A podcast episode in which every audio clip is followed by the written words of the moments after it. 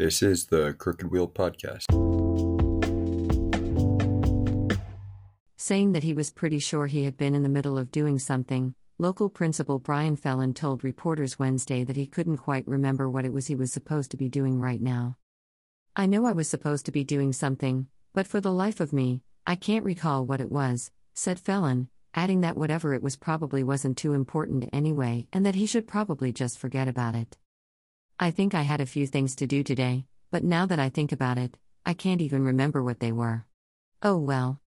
At press time, Phelan had reportedly decided to just sit down at his desk and see if anything came to him.